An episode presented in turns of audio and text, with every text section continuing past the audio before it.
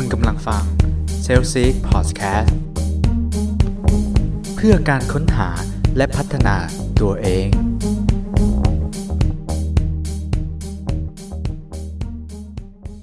สวัสดีครับ ขอต้อนรับเข้าสู่ s a l s eek Podcast นะครับ วันนี้เป็นเช้าของวันพุธนะฮะ ก็เป็นวันกลางสัปดาห์แล้วนะฮะ ถ้าพูดถึงเรื่องของงานเนี่ยฮะ งานจริงๆก็จะมีงานหลายประเภทที่ เรารู้จักกันไม่ว่าจะเป็นงานหลักนะฮะงานประจำที่เราทำอยู่นะฮะงานเสริมนะครับ งานอดิเรกก็เป็นอีกงานหนึ่งนะครับที่ใครหลาย ๆ คนเนี่ยก็มีนะครับงานอดิเรกนะฮะไม่ว่าจะเป็นงานที่ก่อให้เกิดรายได้หรือว่าไม่ก่อให้เกิดรายได้เนี่ยเราก็ถือว่าเป็นงานอดิเรกทั้งนั้นนะแต่สาระสำคัญนะครับของงานอดิเรกเนี่ยก็คือเป็นงานที่เราชอบนั่นเองครับไม่ต้องได้ตังก็ได้เนี่ยฮะก็สามารถที่จะ ทำงานนี้ได้อย่างมีความสุขนะครับ งานอดิเรกเนี่ยฮะก็ในของแต่ละคนเนี่ยก็จะแตกต่างกันออกไปตามความชอบของแต่ละบุคคลถูกไหมครับ บางคนเนี่ยก็จะไปเดินป่า บางคนชอบดูหนังฟังเพลง หรือว่าบางคนชอบเล่นดนตรีนะฮะ การทำกิจกรรมต่างๆ เหล่านี้นะฮะก็จะเป็นอีกหนึ่งกิจกรรมที่ทำให้เราเนี่ยครับรู้สึกผ่อนคลายจากงานจริง ๆ หรือว่าผ่อนคลายจาก่าภาระหน้าที่ต่างๆในชีวิตนะครับ เราก็จะมีงานอดิเรกเนี่ยฮะที่ทำให้เรารู้สึกเพลิดเพลินนะครับแล้วก็เติมเต็มชีวิตในอีกด้านหนึ่งมากขึ้นครับ ในบุคคลที่ประสบความสำเร็จมากมายในโลกใบนี้ฮะก็ทุกคนก็ล้วนเป็นมนุษย์นะฮะแล้วก็ล้วนแต่มีงานอดิเรกของตัวเองทั้งนั้นครับ บทความที่ผมจะนำมาเสนอในวันนี้นะครับ มีชื่อบทความว่า Hobby of 12 Ultra Successful Entrepreneur ครับ หรือว่า งานอดิเรกครับของคนที่ประสบความสำเร็จเป็นอย่างมากครับ เรียกว่าเป็น Ultra Successful เลยนะบนโลกใบนี้เนี่ยเขามีกิจกรรมอะไรทำอะไรกันนะครับในช่วงของงานอดิเรกครับ คนแรกครับที่ผมจะกล่าวถึงในวันนี้ฮะก็คือคุณริชาร์ดแบรนสันนั่นเองครับหลายๆคนนะครับก็คงเคยเห็นรูปของริชาร์ดแบรนสันนะฮะเป็นผู้ก่อตั้ง บริษัท Virgin นะครับที่มักจะทำกิจกรรมโลดโผนนะฮะกับชีวิตอยู่ตลอดเวลาอย่างเช่นกีฬา surf นะฮะแต่ที่น่าแปลกครับก็คือกิจกรรมที่เขาชื่นชอบมากที่สุดนั้นฮะกลับเป็นกิจกรรมเงียบๆในร่มครับ ซึ่งเขาเนี่ยฮะได้เขียนลงบล็อกของบริษัทว่า ผมคิดว่าหมากรุกน่าจะเป็นเกมที่ดีที่สุดในโลกเลยแหละ มันเป็นการผสมผสานสิ่งที่ดีที่สุดของกีฬาหลายชนิด ไม่ว่าจะเป็นการวางแผน ความกล้าหาญกล้าเสี่ยง และคุณยังสามารถจิบชา และมีบทสนทนาที่น่าสนใจระหว่างการเล่นได้อีกด้วยนะฮะพูดง่ายๆก็คือการเล่นหมากรุกของริชาร์ดแบนสันเนี่ยเป็นงานอดิเรกของเขานะครับ แล้วเขาก็ได้ให้ความหมายหรือว่าประโยชน์จากการเล่นหมากรุกเนี่ยว่าเป็น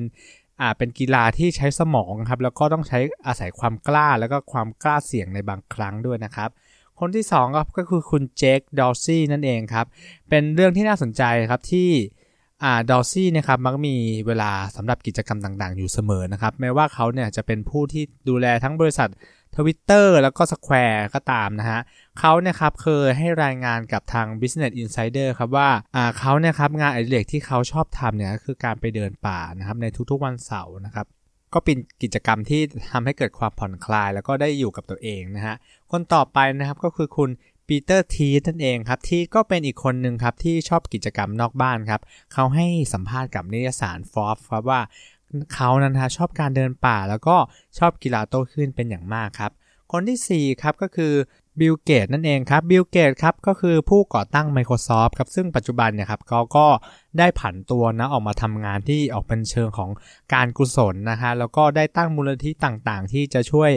ผู้ยากไร้นะครับในประเทศโลกที่ 3 นั่นเองครับโดยครับเขาเป็นคนที่ชอบเล่นไพ่บริดจ์เอามากๆครับ ซึ่งคนที่ทำให้เขาได้รู้จักไพ่บริดจ์จนติดมากขนาดนี้ครับ ไม่ใช่ใครที่ไหนนั่นก็คือวอร์เรนบัฟเฟตต์นะฮะ เพื่อนซีของเขานั่นเองเป็นคู่หูคู่คิดนะฮะสองคนนี้เขาสนิทกันนะครับ คนต่อไปครับก็กล่าวมาก่อนหน้านี้ก็คือคุณวอร์เรนบัฟเฟตต์นั่นเองครับ หากพูดถึงวอร์เรนบัฟเฟตต์เนี่ยฮะทางนิตยสารฟอบนะครับก็ได้รายงานว่า CEO ของ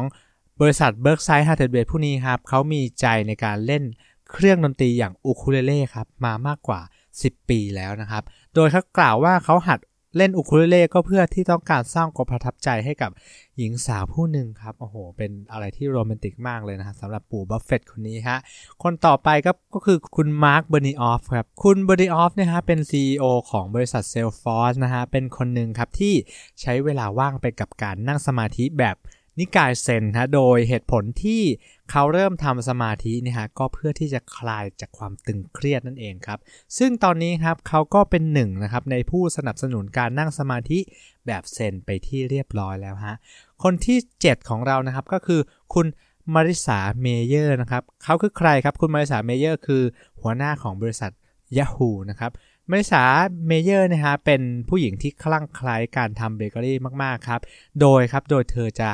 ใส่ความเข้มงวดของการเป็น CEO ของเธอครับลงไปในคัพเค้กด้วยครับ จากนิตยสารซานฟรานซิสโกครับได้รายงานว่าหัวหน้าของบริษัท Yahoo ผู้นี้ครับ เธอลงทุนซื้อหนังสือคู่มือหลายเล่มเลยนะฮะเพื่อที่จะศึกษาสูตรคัพเค้กต่างๆนะครับ โดยเธอครับได้เขียนแต่ละสูตรตารางลงไปแล้วก็นำไปทดลองจนได้สูตรลับเฉพาะครับในแบบฉบับของเธอขึ้นมาเองครับ อันนี้เขาเรียกว่าชอบแล้วก็ศึกษาแล้วก็ทำให้มันเป็นของตัวเองขึ้นมาด้วยนะครับ คนที่ 8 ครับก็คือคุณ Circle Bridge นั่นเองครับ ใครก็น่าจะรู้จักคนนี้แล้วฮะนอกเขาก็คือคนที่สร้าง Google ขึ้นมานั่นเองครับ นอกเหนือจากการเป็นอันส่วนหนึ่งของทีมผู้ก่อตั้งเทคโนโลยีสุดโด่งดังอย่าง Google แล้วนะครับปิดเองนะครับ ก็ยังเป็นนักกายกรรมสมัครเล่นอีกด้วยครับ จากบทความหนึ่งครับในเว็บ Business Insider ครับรายงานว่าในปี 2009นะครับเขาถูก พบว่าได้เข้าคอร์สเรียนกายกรรมขั้นสูงครับที่ Circus Warehouse ครับซึ่งเป็นศูนย์ฝึกที่ตั้งอยู่ในนครนิวยอร์กครับโดยคุณเกรกโรเบิร์ตครับ ผู้ที่บินไปสอนคลาสโยคะประยุกต์กายกรรมที่นั่นเนี่ยจำบรินได้ในวันที่ 2 ของการเข้าเรียนฮะก็คือว่าแอบไปเรียนนะครับ คุณบรินนั่นเองนะครับ คนต่อไปครับก็คือ CEO แห่งยุคเลยก็ว่าได้ครับ คุณอีลอนมัสก์นั่นเองครับ ถึงแม้ครับภรรยาของเขาครับจะได้ให้สัมภาษณ์กับ New York Times ครับว่าอีลอนมัสก์เนี่ยฮะเป็นผู้ก่อตั้งทั้งบริษัทเทสลานะครับ SpaceX นะครับเขาเนี่ยครับแทบไม่มีเวลาว่างให้กับงานอดิเรกเลยครับแต่สิ่งหนึ่งครับที่เขานะครับสนใจอยู่นะครับก็คือ การเก็บของที่ระลึกจากภาพยนตร์เรื่องเจมส์บอนด์นั่นเองฮะเมื่อปี 2013 ครับมัสก์ครับใช้เงินไปถึงประมาณ 1 ล้านเหรียญครับเพื่อซื้อรถโ o ตัสอีคริปครับที่ใช้ในการถ่ายทำภาพยนตร์เรื่องเจมส์บอนด์ครับการได้ดูเจมส์บอนด์ขับโ o ตัสอีคริปลงน้ำท่าเรือแล้วกดปุ่มเปลี่ยนจากรถเป็นเรือดำน้ำเนี่ยเป็นเรื่องที่น่าประทับใจมากสำหรับเด็กตัวเล็กๆในแอฟริกาใต้อย่างผม ผมเสียใจมากเมื่อรู้ว่ารถคันนี้ไม่ได้เปลี่ยนเป็นรถดำน้ำได้จริงๆนะและคิดว่าสิ่งที่ผมจะทำได้ก็คือ ติดตั้งระบบไฟฟ้าของเทสลาเข้าไป เขายังพูดติดตลกอีกแล้วครับว่าหลังและหลังจากนั้นครับ เราก็ททำให้รถที่เขาซื้อมาเนี่ยครับเป็นเรือดำน้ำได้จริงๆครับโอ้โหอีลอนมัสก์เนี่ยก็คือ เรียกได้ว่าเป็นอ่า CEO สาย tech ตัวจริงนะฮะที่มีความฝันแล้วก็ พัฒนาตัวเองมาจากบริษัทที่เป็น PayPal นะครับ แล้วก็มาตั้ง Tesla ทำ SpaceX มีวิสัยทัศน์ที่กว้างไกลมาก ๆ ครับ คนต่อไปครับก็คือคุณแซนดี้เลอร์เนอร์ครับหนึ่งในผู้ร่วมก่อตั้งบริษัท Cisco นั่นเองครับ เธอได้ทุ่มเทครับให้กับงานอดิเรกที่เธอชื่นชอบอย่างมากครับ ซึ่งก็คือกีฬาที่เป็นการต่อสู้แบบอัศวินบนหลังม้านั่นเองฮะ โดยเธอครับได้ทุ่มซื้อฟาร์มม้าครับในรัฐเวอร์จิเนียครับเพื่อที่จะไปเล่นงานอดิเรกนี้ของเธอโดยเฉพาะเลยนะครับ โดยกิจกรรมนี้ก็จะเป็นการสวมชุดโบราณอย่างที่เราเคยเห็นนะครับอัศวินบนหลังม้านี่ฮะแล้วก็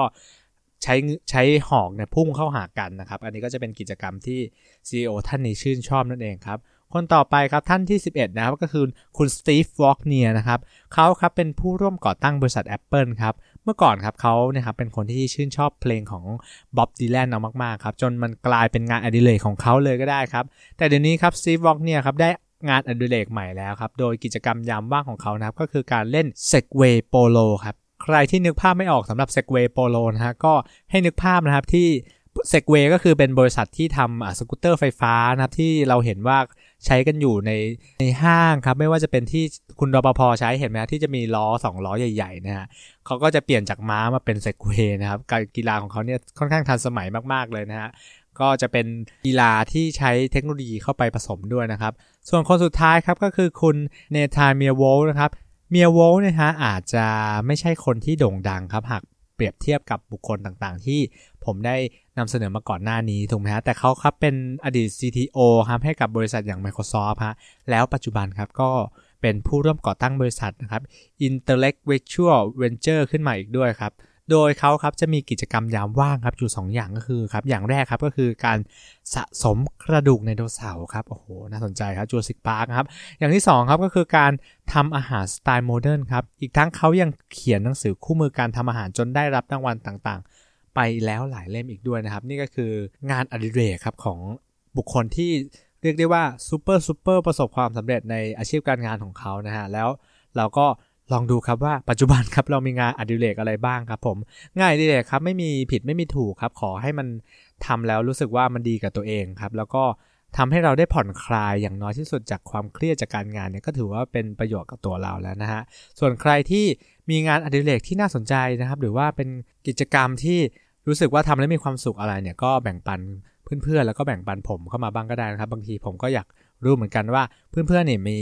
งานอดิเรกอะไรครับ อย่างบางคนเนี่ยชอบไปเล่นอ่าบอร์ดเกมนะครับผมเห็นเพื่อนผมก็ชอบไปเล่นบอร์ดเกม ส่วนตัวผมเองเนี่ยไม่เคยเล่นเลยนะบอกก่อนว่ายังไม่เคยลองเล่นบอร์ดเกมเลยอาจจะชอบก็ได้ครับจะหาเวลาว่างไปเล่นเหมือนกันนะครับ แล้วก็มาพบกันใหม่ครับกับเซลซิกพอดแคสต์ในตอนต่อไปครับสำหรับวันนี้ สวัสดีครับ